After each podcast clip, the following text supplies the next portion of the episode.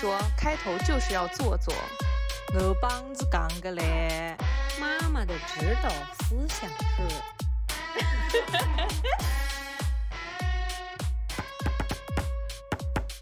大家好，这里是宁宁开门。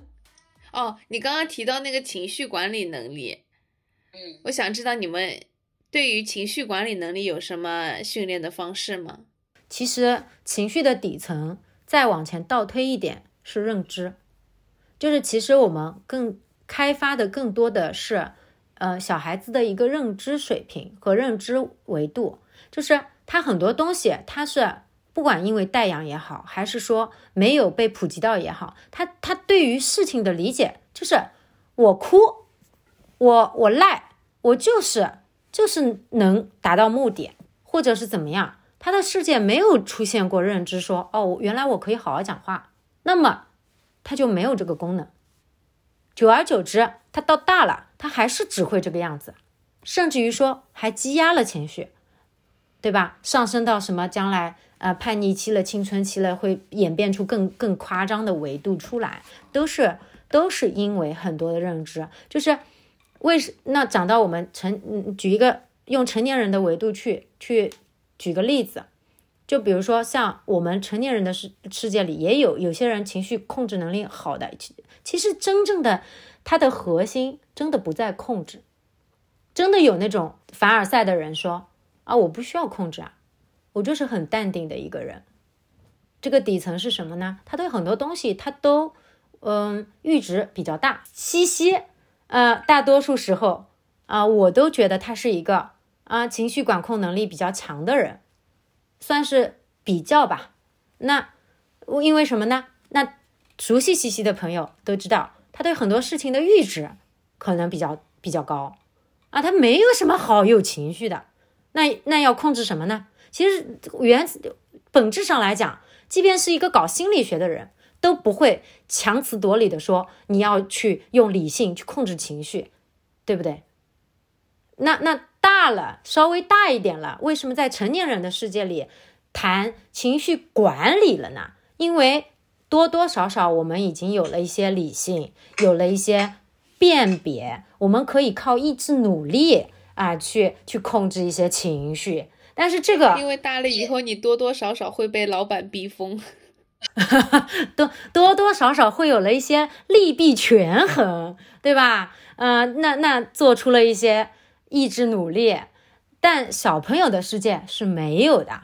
小朋友的世界，其实他们的所谓管理，就是他能更好的表达了，或者他有其他途径、其他渠道输出了，他就不要用那些家长眼里看来不合时宜，甚至很抓狂的那种搞不定的这种情绪表达了嘛，对吧？嗯，可以，我得到了我想要的回答。对，所以我们做的更多的情绪方面的培训，其实就是静态的陪他们练认知，呃，动态的就是让他们，其实就有点像是狗狗也需要多遛的嘛，对吧？哈士奇你一天遛它三小时，它也拆家的，拆家的概率就降低了。是不是？我觉得你讲你们训练的方法还蛮有意思的，就比如说什么小飞机呀，就比什么的，我想多听几个。你是说训练的项目吗？对，你个你能举几个例子，然后告诉我这个是训练什么的吗？我们我们那那我在讲例子的时候，从我们再拓展一下，再带上一些，呃，因为刚刚我举了一个小班的孩子的例子，对吧？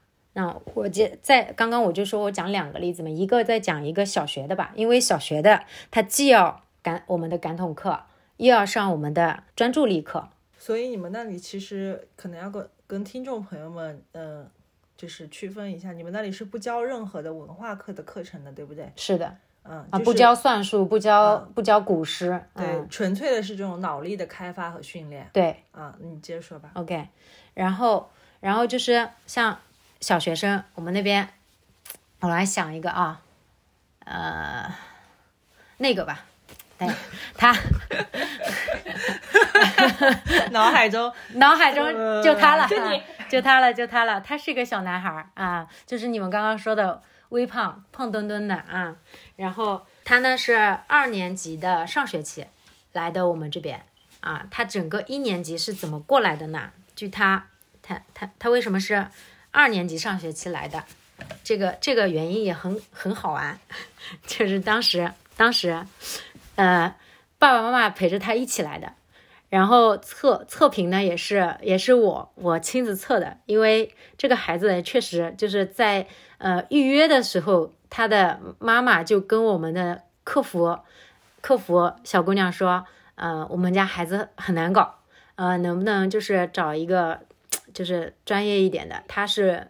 完全不可能听你支支支配的，然后当时就讲的很严重，然后我我就被被就是安排了，说哎呀这么一个孩子，嗯，我心想我当时第一反应像哪何方神圣啊，什么情况啊？他是连不会是连一场测评都坚持不了了？其实也不然，就是这个孩子很确实就是很聪明，呃。你看到你你见到他，你跟他讲几句话，你你就会发现他的表达能力啊，他的语言表达能力，呃，就是比大多数二年级的小孩，就真的就是会，呃，怎么说呢？呃，怎么去形容他的句式会很复杂很多啊？然后呢？他是为什么到这个时候才出现在我 我面前的呢？是基于一年级的时候，家长都是打电话给他妈，然后呢，在群里也是艾特他妈。家长哦，不是他的他的老师，然后就直直打给他们妈妈，呃妈妈，然后发现一年下来，班主任和妈妈都举白旗了，然后呢，他爸爸就被是从二年级开始被拉进群里面的。然后会因为什么事情被找家长？他是呃上课的时候直接，呃先是从自己坐不住，会躺在他凳子旁边的地上，然后老师没有办法为他一个人停下来，反正到最后就心想说让你坐到坐到第一排，那你要要点脸的话就不要躺，然后然后但是到了第一排呢，哎。他又变了新花样了，他会在老师写板书的时候站到老师旁边去，然后呢，吓他，举手不是，举手一定要说完他要说的那句话，把手伸到老师的脸脸面前，然后呢，就是很难控制全班的一个困难户，然后呢，到一年级的下半学期就妈妈陪读了，就是家长进教室的那种。啊，变变成最后一排，然后妈妈就坐在他旁边，啊，看着他。好，呃，看了一学期，哎，稍微好一点啦。二年，呃，就是，但是呢，哎，刚妈妈回家又来了，所以他们举白旗了，把爸爸也拉进来，心想说爸爸对他有威慑力，对吧？好，没用，因为爸爸很忙，然后呢，经常被老师打电话嘛，爸爸也嫌烦。然后二年级他开始变着花了。不光是拘泥于他的市，他的市场不光拘泥于他们教室本身了，他会，他会那个突然间站起来，老师说你实在要是控制不住你自己的话，你现在就去操场上跑两圈吧。他听不出好赖话，他真的去操场了，他还拉上，他还叫上小兄弟，就是拉上班级里后排的两三个，也真的去操场跑两圈。听不出好赖话，你还说他语言复杂？他的语言只是他的主动表达很好，他没有听出老师在讽刺他。对，他没有。我跟你说，要是他故意的吧？哎哎，不是不是这个事儿，我就插出去一分钟哈。我小学的时候，我们老师很真诚的跟我们说过这个话，说呃累了你就站起来站一会儿，要么就站到教室后面去。然后就真的有同学就是觉得说，老师我实在是觉得你这个。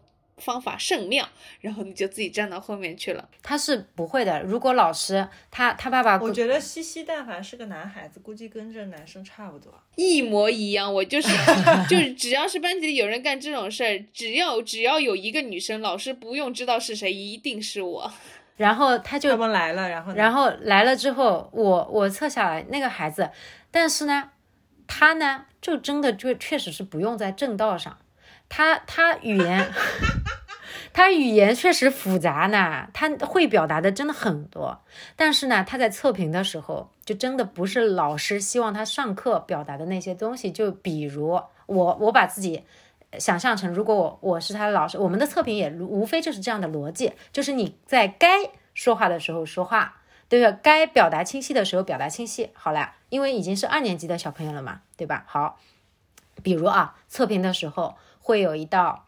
嗯，这样的小小测试题就是，嗯，这个时候，呃，下一个题目是，就就拿刚刚那个倒数做比方吧，啊，下一个题目是，不是你现在分享的逻辑是你就是为了给他多举几个例子，结果你还是举一样的例子 啊？OK，他要我多举的是上课的例子，不是，我要举的是小飞机这一类的例子。哦，那那好。就比如说测评的时候，要要让他要让他那个嗯听听写听写啊，小学二年级我们的听写呢就是呃电脑里面播放呃图形，如果电脑说三角形，他就在下他的那张纸上面的方格里面画一个三角形啊，就这这意思，然后他会随机的播放三角形、正方形、加号、减号、等于号等等这样子，对吧？他在写的时候。他的嘴是不会停下来的，他他是 他他是一边写，嗨呀，嘿哟，这已经是最最浅显的，哎嗨嗨，类似，嗨呀，哎呀，老师太简单了，哎呀，这个你能帮我播放再快一点吗？我觉得这个没有任何的难度，这是一一一种他的，他只能说是个碎嘴吧，他他就是个。不光碎啊，来好了，更更精彩的来了。等到越来越快了吧？好，他写正方形，哼，这个就像我那天画的一个小房子一样，哈哈，下面又应该是三角形了吧？然后他一边说，就根本没听见，因为后面越来越快了之后，他是错过了。他一开始还比较慢的时候，他完全可以在那边碎嘴游刃有余，你知道吗？然后一快了，哎呦，停在那边了，停在那边了，他突然间发现。完了，芭比 Q 了，就是我这个碎嘴终于影响到我的发挥了，让他接受不了这个事实哦。然后他不是像弱弱的有些孩子是，我也测过那种突然就哭泣的，他不是。老师不行，再来一遍。不是，他走的风格就是挨在那里，他很尴尬，他怎么缓解这个尴尬呢？他对着我说：“哎，老师啊，你知道吧？我有两个哥哥。”他给我扯开话题，他说。今天上午，我的那个表哥，哎，你知道他是一个什么样的人哇？就这种，我觉得他是个人才，哎，是不是啊？真是个人才。他是就是我刚刚说的，他就是在我们成年人的眼里，他就是没有用在正道上，你知道吗？只要肯放弃，他这个测试题咱不做了。他他就是他用他的方式在缓解他尴尬的这种情绪，对吧？啊，他在跟我扯有的没的，但是呢，这种日常。嗯，是很会让孩子，就是自己，他是他是不遗余力的自己把自己的注意力给他就是分散掉的那，精力太过于旺盛，对，而在学校里面，老师没有那么多的时间来照顾到他个人的需求和感受，对，以及没有那么多。呃，空间和时间，说是让他用自己发泄情绪的方式把这一趴过了，然后咱们进行下面一趴。那么我们测试是可以的，反正一对一，我无非就是陪陪着他多测二十分钟的事情，因为要让他把他这一波的尴尬情绪缓解了，不然的话，不然的话，他下一个表现就会失常。因为我们测试还是希望他测出最真实的一个水平的，以及用这个过程去告诉家长，那。如果是日常，他会是什么样？就像如果我不理他，或者我训斥他，你不要给我扯别的。就像日常的那种家长和老师，你不要给我扯别的。你刚刚就是没做好，你是不是没有好好听？好了，他下一个以他这个性格和表达方式的小孩，他下一题开始基本上就已经要就是啊，呃，要么灌弹，要么就已经测不出风格，测不出水平了。就这种，从测试开始，他就是一个很特别的小孩。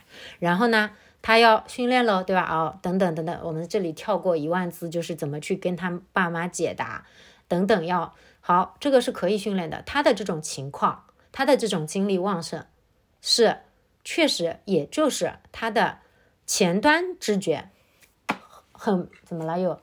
有的小朋友注意力不集中是因为注意力不够，他的注意力不集中是因为注意力太多了，不知道该放到哪里。哎，很对了，就是就理解的方向就对了。他就是因为他有的孩子他的感知觉迟钝，不够敏感，甚至于怎么样，他这种就是过于过于敏感到很多东西他自己就是处理不了了啊。然后呢，他需要他这种是需要修剪的。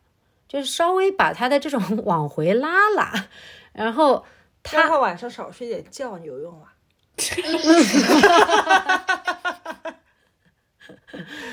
嗯，熬他是吧？熬孩子，确实觉睡的不够，那个那个注意力就没那么多了。你你有听说过那种这种孩子有可能觉睡的不够，他会呃作困的时候，他也会表现出一种很亢奋的状态的。也有孩子闹觉是亢奋型的闹觉，不是那种就是迟钝型的啊。然后呢，他这种呢，就真的是，嗯，感感统课上面，他要他这种就是第一，你说的那种，比如小飞机就要加量，玩到他累。对，讲一个其他的其他的项目，他这个孩子他的感统课上，羊角球也是要加量的。羊角球是什么？就是羊角球怎么玩？羊角球就是你你们知道那种类似于有点像瑜伽球，它只是比瑜伽球多了两个耳朵啊，我知道，就是用用用手可以抓住的，然后坐在屁股底下，然后然后就是呃往前跳，利用大腿大腿的，就是大腿小腿脚那个力量蹬起来，蹬起来呢保持平衡，能够很嗯就是那种匀速的往前跳。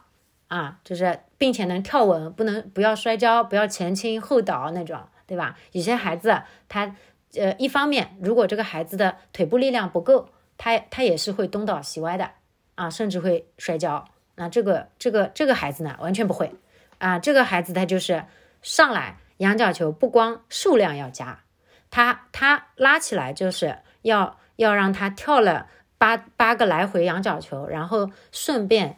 就是从第九组开始，呃，第九组开始一边背古诗一边跳仰角球。就是第九组开始呢，就是一一只手拿着那个羊角球的那个耳朵，另外一个手是抱着一个篮球的，就让他更需要一些呃身身体身体的注意力，而身体的注意力是靠脑部的更更专注的去控制的嘛，对吧？哦，我突然觉得你好有道理哦！你今天最有道理的点开始了。他们训练还好像还是蛮专业的啊。就是就是要要这样子，然后然后完了之后呢，他双边就是一边一个双双双手交交换了抱球了之后呢，他还要他在练到第四个月的时候，他已经要怎样了呢？就是边跳仰角球边运球。我刚刚想说，会不会最后要运球，然后到最后要灌个篮，然后才回来？不是，不是，先是直线运球，直线跳仰角球运球，再是有类似于人家滑滑轮，就是有有有那个小倒三角的那个塑料小三角，然后你是要呃曲线运球，曲线跳曲线，边曲线跳边曲线运球。还有什么训练项目吗？啊！别忘记你分享这个例子的最初的原因。还有，还就是感统里面，就是说很多的这种这种消耗他的一些。对他专注力有哪些项目？专注力的话，这个孩子他第一步要做到的是，还不是训练项目本身，就是第一步他要做到的是，怎么能够让他每一节课从少讲一句话开始。少讲一句，今天外婆烧的红烧肉很好吃。还有我表弟他放了我，哎，我我我我吃出来了。他今天我就说一定要多加点糖，等等，这种有会有人帮他数吗？他不可置，宁宁不可置信的看着我，像在看一个傻子。超过十句捡一个小红花，哎，确实是。这个有，不不是超过十句，就是，呃，每说每每说三句扣一个纪律纪律分，扣一每说三句扣一个纪律分，然后呢啊？有用吗？有用啊。哦这是一种就是嗯、算是一种行行为行为训练吧。然后他专注力练哪些？专注力的话，他比如说他呃那个呃听听写嘛，就是我刚刚测评的那种，他哦上课也是要练的，练对，嗯也是要练的。然后但是呢，他们练的可能会更加就是听方面的，并不是说每一个都要写，就他们练的可能还有说，比如说呃听注意力会练什么呢？啊、念一篇就是没有什么，不是那种文，呃，很流流畅的，呃，先是从呃短句开始，然后每一个短句中只要带到“水平”这个词，他就拍手这不是敲七吗？啊，累敲三。对，测评的时候是敲三，但是训练的时候会比测评要呃测评的时候是敲三，训练的时候那可真是纯纯的酒吧模拟，那就一定得敲七。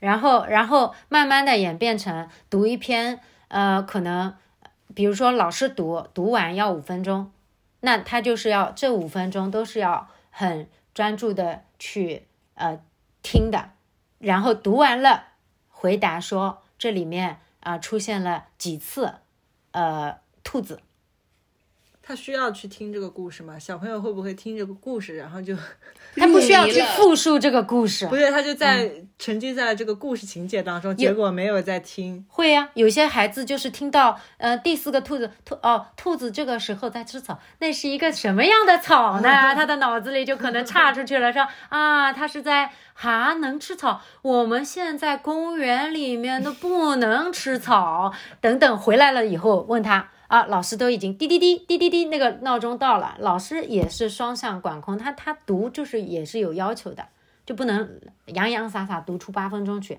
然后就是，然后好，他就回来问几个兔子啊，有这样孩子，就是在刚练的时候，我觉得这个孩子可能就是我，你们这样对我这种人太残忍了，我真的会想说，啊，原来小兔子会吃草，真有意思呀。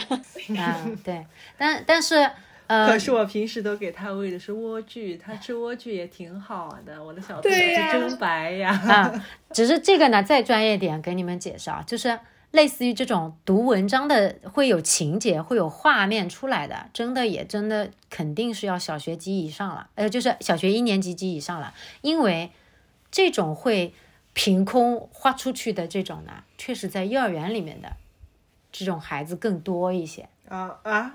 就是打个比方说，规则感，你们想象一下，这个就符合脑发育的原理啊，就是你练与不练。你的你的规则感，你的脑回路的有效过滤程度也是随着你年纪越来，没见过一个六年级，除非是他真的太弱了。就你说一个三年级的孩子，他还会听着小兔子在吃草的时候在遐想连篇嘛，就蛮少的。你别说了，我和凯凯都快三十岁了，我俩都这样。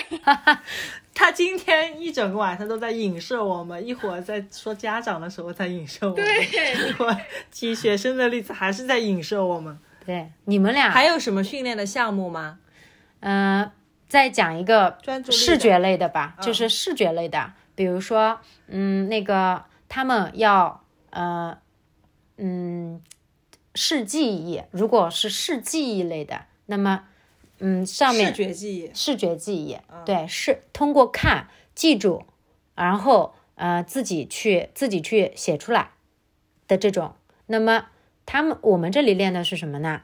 呃，就是三三到四个，可能这个二年级就是最多三到四个，他们会练到呃是有一个四四宫格，然后这个四宫格里面呢，每个四宫格空白的四宫格里面都会有呃不规则的呃涂黑的三角形。出现在这个四宫格里面，一个到两个，什么或者甚叫不至三个。规则的涂黑的三角形？就比如说，有的是在左上角的，有的是在右下角的那个叫随意排布的。随机位置的三角形，啊，随机位置的三角形我。会说三角形还怎么不规则？我不理解。有的是锐角三角形，有的是直角三。啊、s o r r y sorry sorry，啊，那 OK，那就是随机出现的啊、三角形。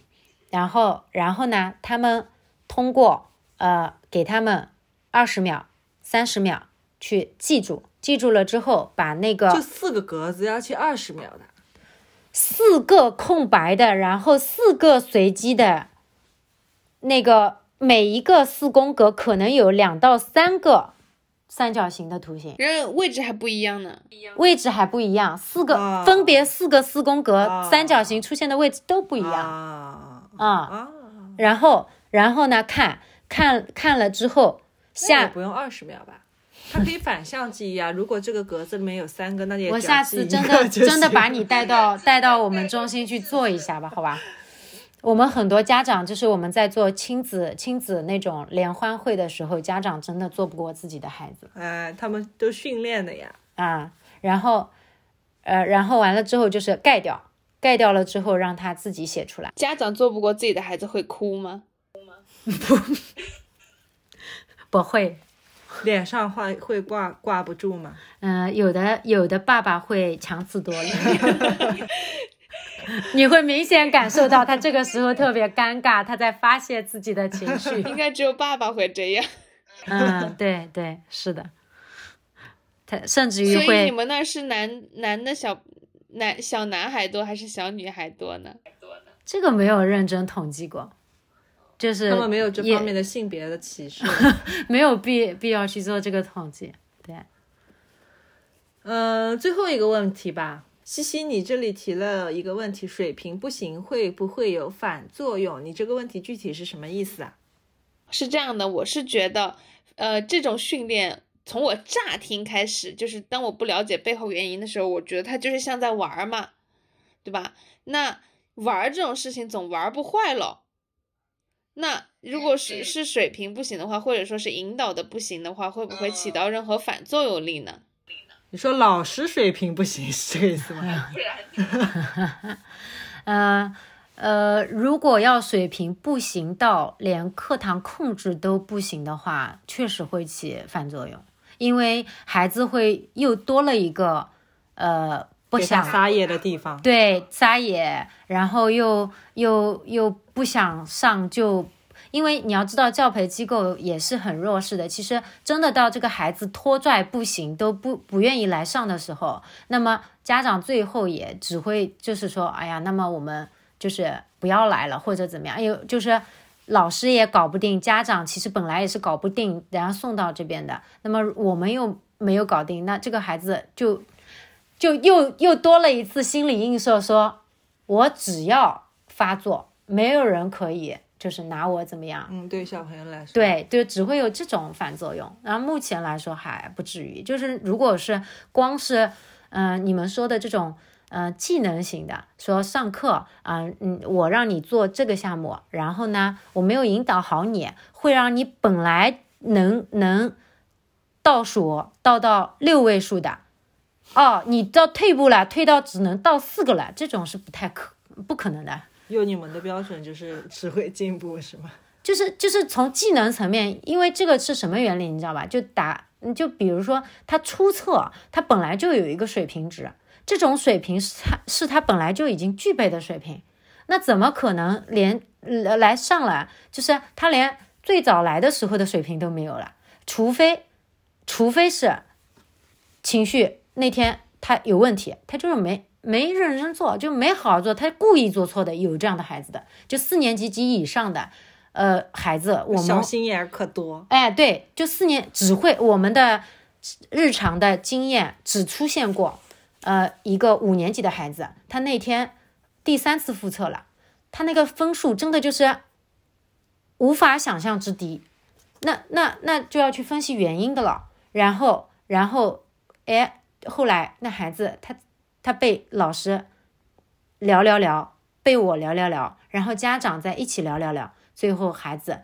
他终于呵呵尴尬的笑笑说：“其实我没好好做，我妈今天出门的时候，呃，答应我的，先给我买一个酸奶的，就这么一个很小的事情，没给他买，因为我他妈妈说的是时间来不及了，你先去上课，我我那个下课的时候买了带给你。所以宁宁从你的专业和你的那个工作经验来说，嗯，请你解释一下为什么博士两个博士爸爸妈妈会教出来一个笨小孩？一句话就能解释啊，他们太会了呗，就是他们很会。呃，现在在我接触的很多的家庭聊下来，呃，有一个很很严重的问题，并且还蛮大概率的，就是家长降维打击自己的小孩。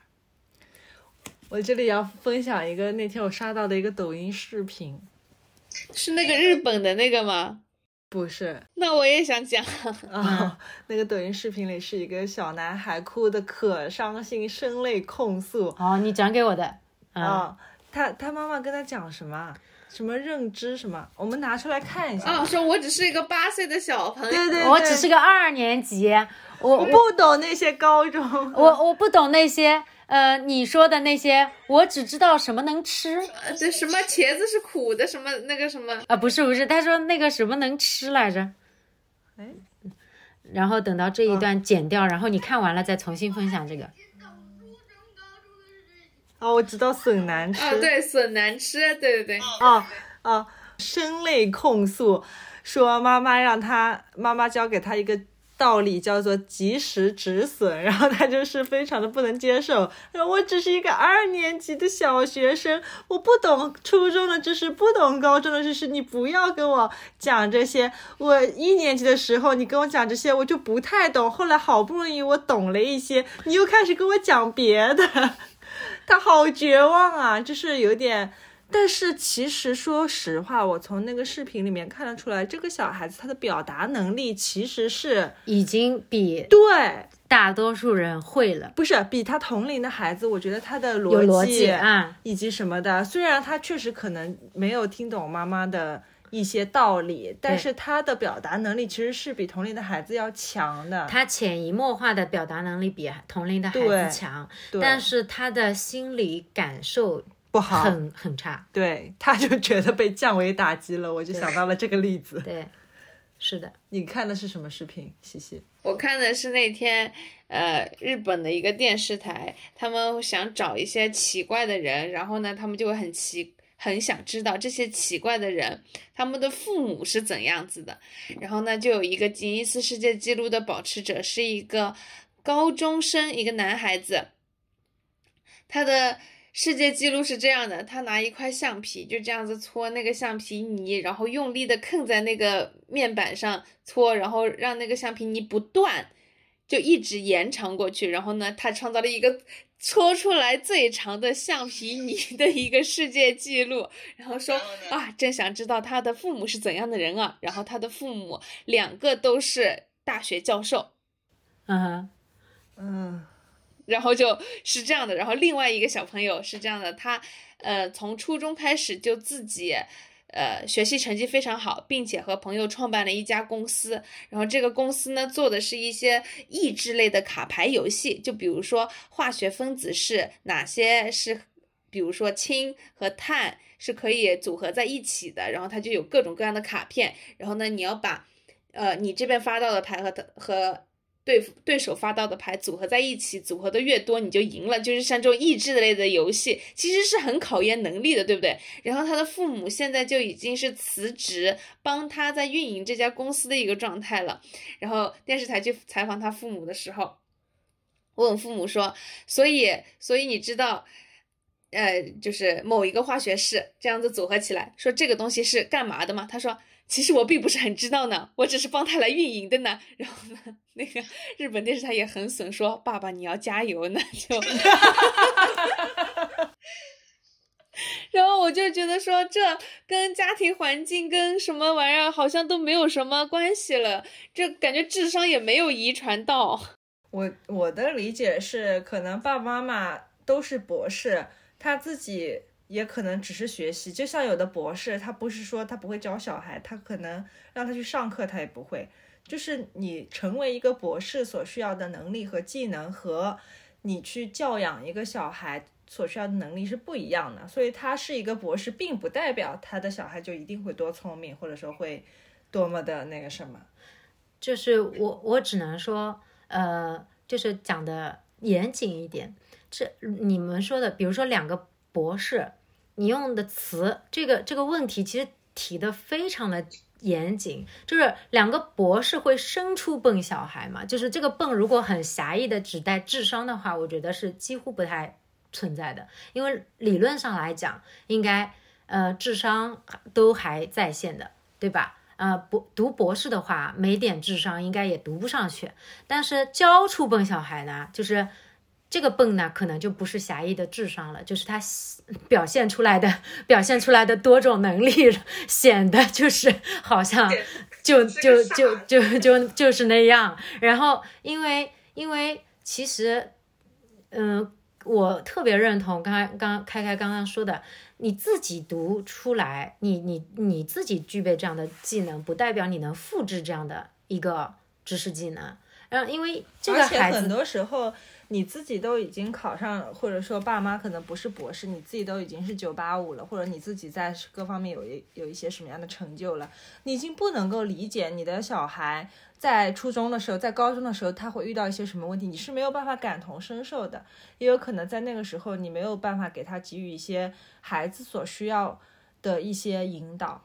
嗯，以及其实博士，你真的如果就你指的刚刚那个视频，那个博士的家庭教育平时用的语言，只是在他三到五岁的时候是很，我我我就是跟你讲是很难切换到那种白话语言的，因为呃世界上你想有那么多什么职业病了，这个病那个病，就是你想象一下，两个博士日常交流的时候，跟小孩讲话的时候，他会是怎么样一种风格？就是他带入不到小孩子的世界里面，他也不知道小孩子现在遇到了具体什么样的困难，他都觉得好简单，你怎么这个都不会？对，嗯对，就跟就跟我不是在那个多邻国上面学德语嘛，嗯然后我有的时候那个句子太长了，可能已经有五个德语单词了，我已经念不连签了，我要听十几遍才能够把那个句子嗯磕磕绊绊的读出来的时候，那个时候我特别理解我的学生。我特别理解他们上课为什么把一篇文章课文读成那个样子，我觉得很稀碎，我觉得很正常。我多教你两遍吧，没事的。来跟老师读 这个单词是，就是我耐心会变得好一点，会比以前。嗯嗯嗯，不然你真的是站在你你这种看着你你的感觉里的那个文章，你就不能理解为什么他们读了个半天。为什么连这个都不会读？就是会有这样的想法。但是如果真的是，他他就是不会。对，是归根究底，我特别认可的一句话，就是一个人吧，他呃身心脑的这个基石，身心脑的这个基石还是很重要的。其实这个基石不是说你一定将来长大了以后，你一定是为了说你你你是很目的性很强的，你基基于说你要去考个清华，考个北大，而是说其实有了这些东西之后。你你你的你你你的人生，你真的是会顺畅一点，真的是顺畅一点。你已经又到下一个阶段了。你你你你的你你你你的，这句不要了，删掉。你重新问。呃，啊，好，今天聊了这么多，从一开始我们展现出了一种 battle 的精神，呃，势头，你们两个人内心的困惑和这种质疑，呃，些许的解决了没有呢？我觉得这个其实是一个很好的东西，如果有有这种可能性或者有这种条件的话，我觉得其实真的可以在学校里面去把它普及出起来。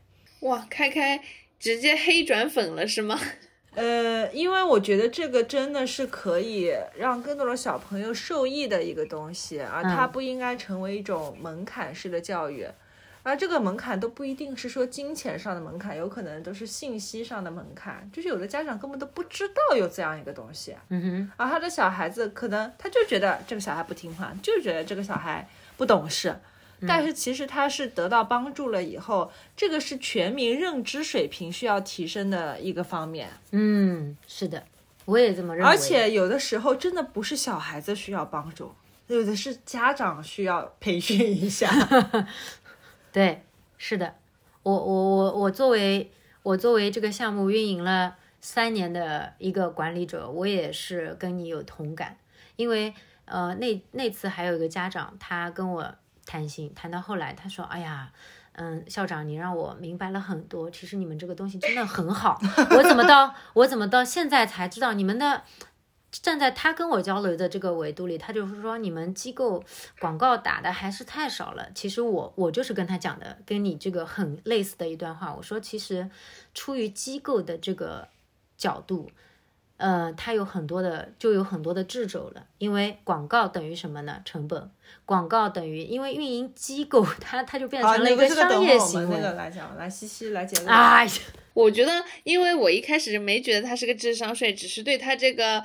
呃，专业性以及科学性有一些质疑嘛，但我听完以后，我觉得这个底层的逻辑是我可以接受的。然后我觉得其实这个东西对于低呃年龄段的小朋友来说，它其实可能比上一些什么数学课啊、语文课啊更实用一些。它其实是个很实用的东西，它有在你脑子在成长的过程中有就是怎么说呢，增加你对这个社会。